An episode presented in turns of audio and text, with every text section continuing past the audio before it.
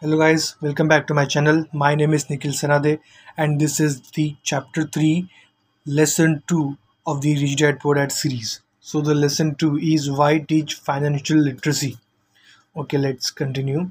In 1990, my best friend Mike took over his father's empire and is in fact doing a better job than his dad did. We see each other Okay, we'll repeat it. We see each other once or twice a year on the golf course. He and his wife are wealthier than you could imagine. His rich dad's uh, empire is in great hand, and Mike is now grooming his son to take his place, and his dad had groomed us. In 1994, I retired at the age of 47, and my wife, Kim, was 37.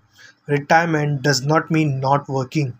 To my wife and me, it means that barring unforeseen cataclysmic changes, we can work or not work. See, barring or unforeseen cataclysmic changes uh, simply means uh, unf- um, like expect for or not expected. Uh, the catalytic uh, means earth changing or earth shattering, except uh, except for unexpected earth shattering changes. See, we can work or not work, and our wealth grows automatically, staying way ahead of inflation.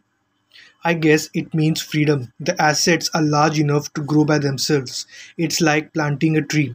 You water it for years and then one day it doesn't need you anymore. Its roots have gone down deep enough. Then the tree provides then the tree provides shades for your enjoyment. Mike choose to run the empire and choose to retire. Whenever I speak to groups of people, they often ask what I would recommend or what could they do. How do they get started? Is there a good book I would recommend? What should they do to prepare their children? What is the secret to success?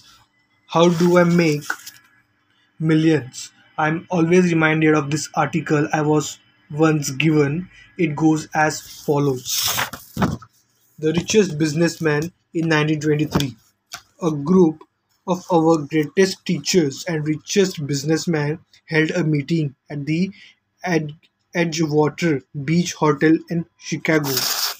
Among them were Charles Schwab, head of the largest independent steel company, Samuel Insull, president of the world's largest utility, Howard Hopson, head of the largest gas company, Ivar Kreuger, president of the International Match Corporate Limited, one of the world's largest companies at that time, Leon Fraser, president of the Bank of International Settlements, Richard Whitney, president of the New York Stock Exchange, Arthur Cutten, and Jesse Livermore, two of the biggest stock speculators, and Albert Fall, a member of the President Harding cabinet. 25 years later, nine of them, those listed above, ended as follows. Schwab died penniless after living for five years on borrowed money. Insull died broke living in a foreign land.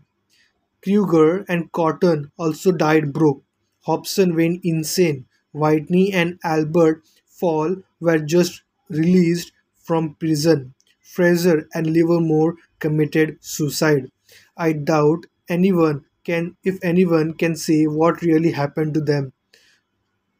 If you look at the date 1923, it was just before the 1929 market crash and the Great Depression, which I suspect had a great impact on these men and their lives. The point is this today we live in a times of a greater and faster change than these men did. I suspect there will be many booms and bursts in the next 25 years that will parallel the ups and downs these men faced. I am concerned that too many people are focused too much on money and not their greatest wealth, which is their education. If people are prepared to be flexible, keep an open mind, and learn, they will grow richer and richer through the changes if they think money will solve their problems. I'm afraid those people will have a rough ride. Intelligence solves problems and produces money. Money without financial intelligence is money soon gone.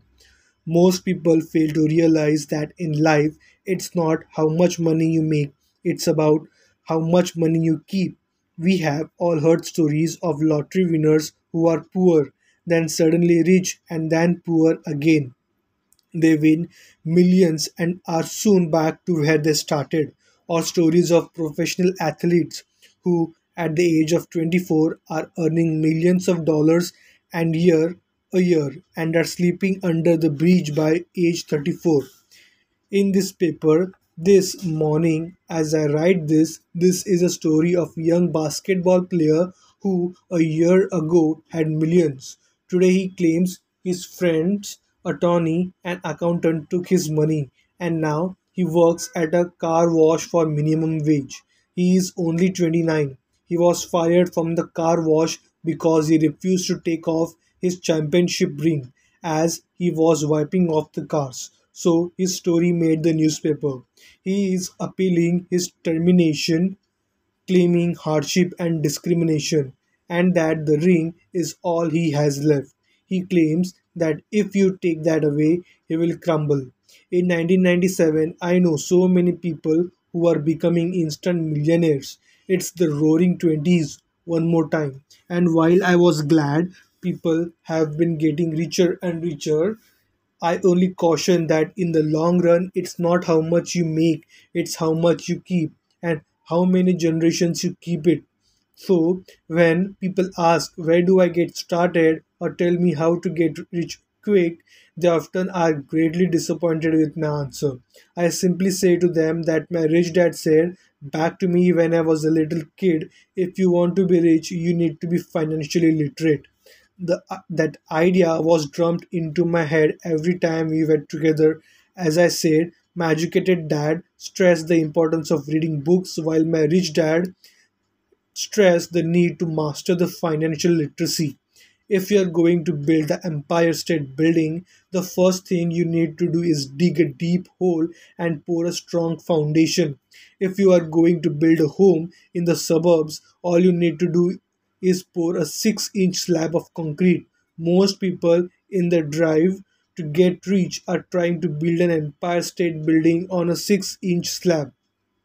Our schools system, having been created in the agrarian age, still believes in homes with no foundation.